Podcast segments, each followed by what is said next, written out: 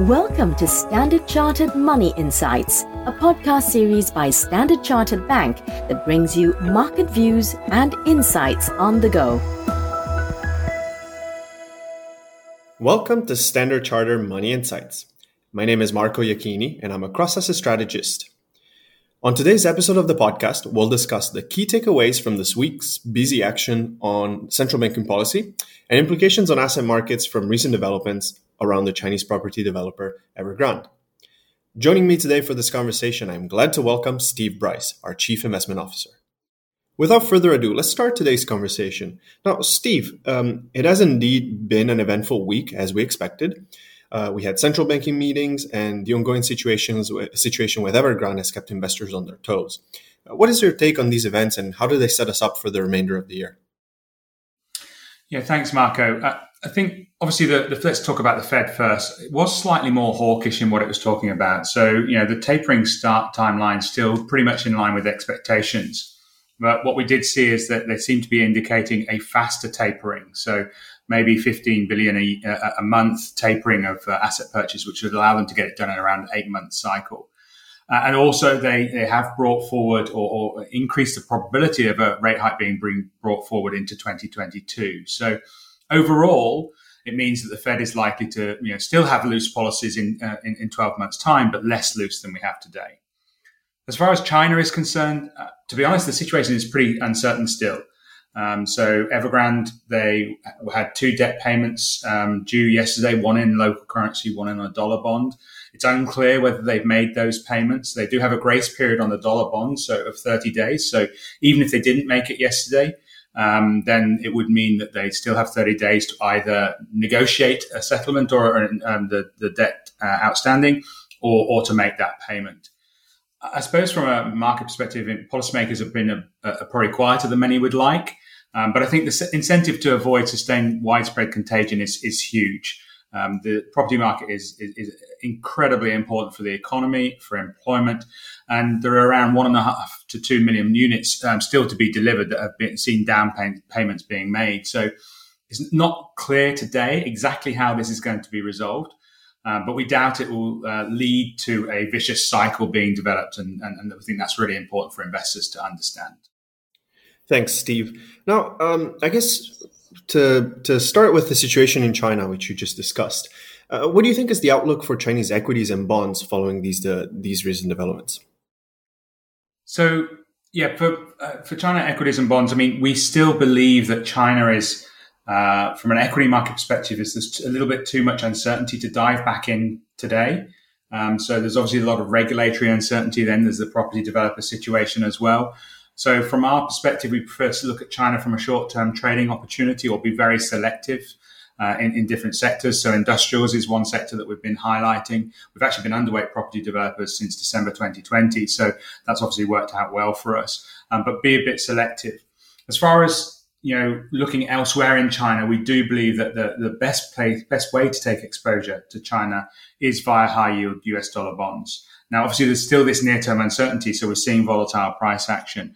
But our, we, we sort of drop back to this environment where we think the Chinese policymakers won't let this lead into a spiral, and therefore double digit yields in the in the high yield market are pretty attractive, especially given the backdrop of very low yields elsewhere in the world. So we prefer to take exposure to China through uh, US dollar high yield bonds.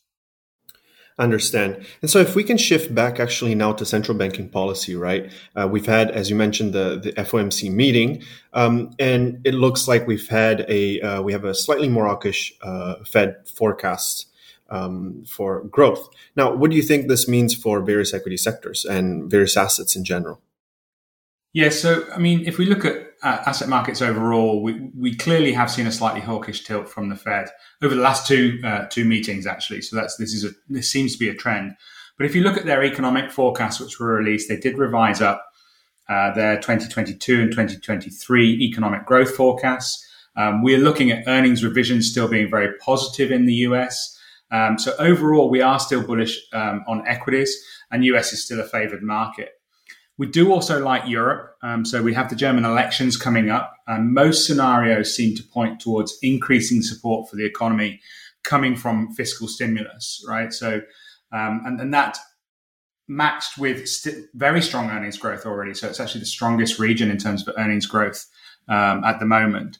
Then this suggests that you know the fact that it's cheaper than the US and less broadly owned than the US, Europe is likely to do well as, as well. And we add in the factor that if we're saying that the Fed's going to be tightening policy, still loose but t- slightly tighter, that could put upward pressure on 10 year bond yields, which could lead to value sectors doing well. And Europe is overweight value sectors relative to the US. So from a from that backdrop, we still like European um, um, equities as well as US equities.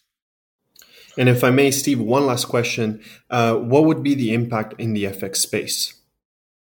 Yes, so we've seen a, a mildly bearish bias still um, dominating uh, Europe. What's interesting was, despite the Fed being on the hawkish side, we didn't see that accelerate. So I think you know, looking forward, uh, obviously, you know what the ECB says is going to be important, but probably more pertinent in the short term is going to be the uh, outcome of the German election. So what we're seeing is that the probability of a left-leaning coalition um, is is increasing. Um, so left-leaning coalition would be the SDP, Greens, and the FDP, and that that would be very positive, we believe, for sentiment with regards to Europe. But actually, most outcomes, and it is very uncertain, right? So it's not clear that that's going to be the outcome. But most outcomes, including this one, do suggest we will see an increase in government spending. It's just the degree to which that comes through, and we think that would be positive for the for the euro. The only caveat, really, for us is, you know, this could take some time to build a coalition, right? Because it is tight um, so, you know, just because the election is just around the corner doesn't mean we'll have the outcome very quickly. That could take a week or two to actually come to fruition. So, in the near term, we see 116.60 for the euro against the dollar as being really key support. Uh, and on the, on the resistance size, 119 is key support. We favor buying buying the dip rather than selling the rally because we are bearish on the dollar and bullish on the euro. Um, but those levels are going to be pretty pretty key to determine the longer term outlook. Wonderful. Well, thank you very much, Steve, for joining our conversation today. That is all for this episode of Standard Charter Money Insights. If you would like to learn more or read our publications, please visit our website at sc.com under latest market insights.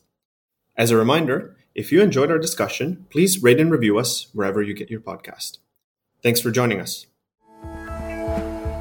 Thank you for listening to Standard Chartered Money Insights, a podcast series by Standard Chartered Bank. For more details on the latest market insights, subscribe to Standard Chartered Money Insights.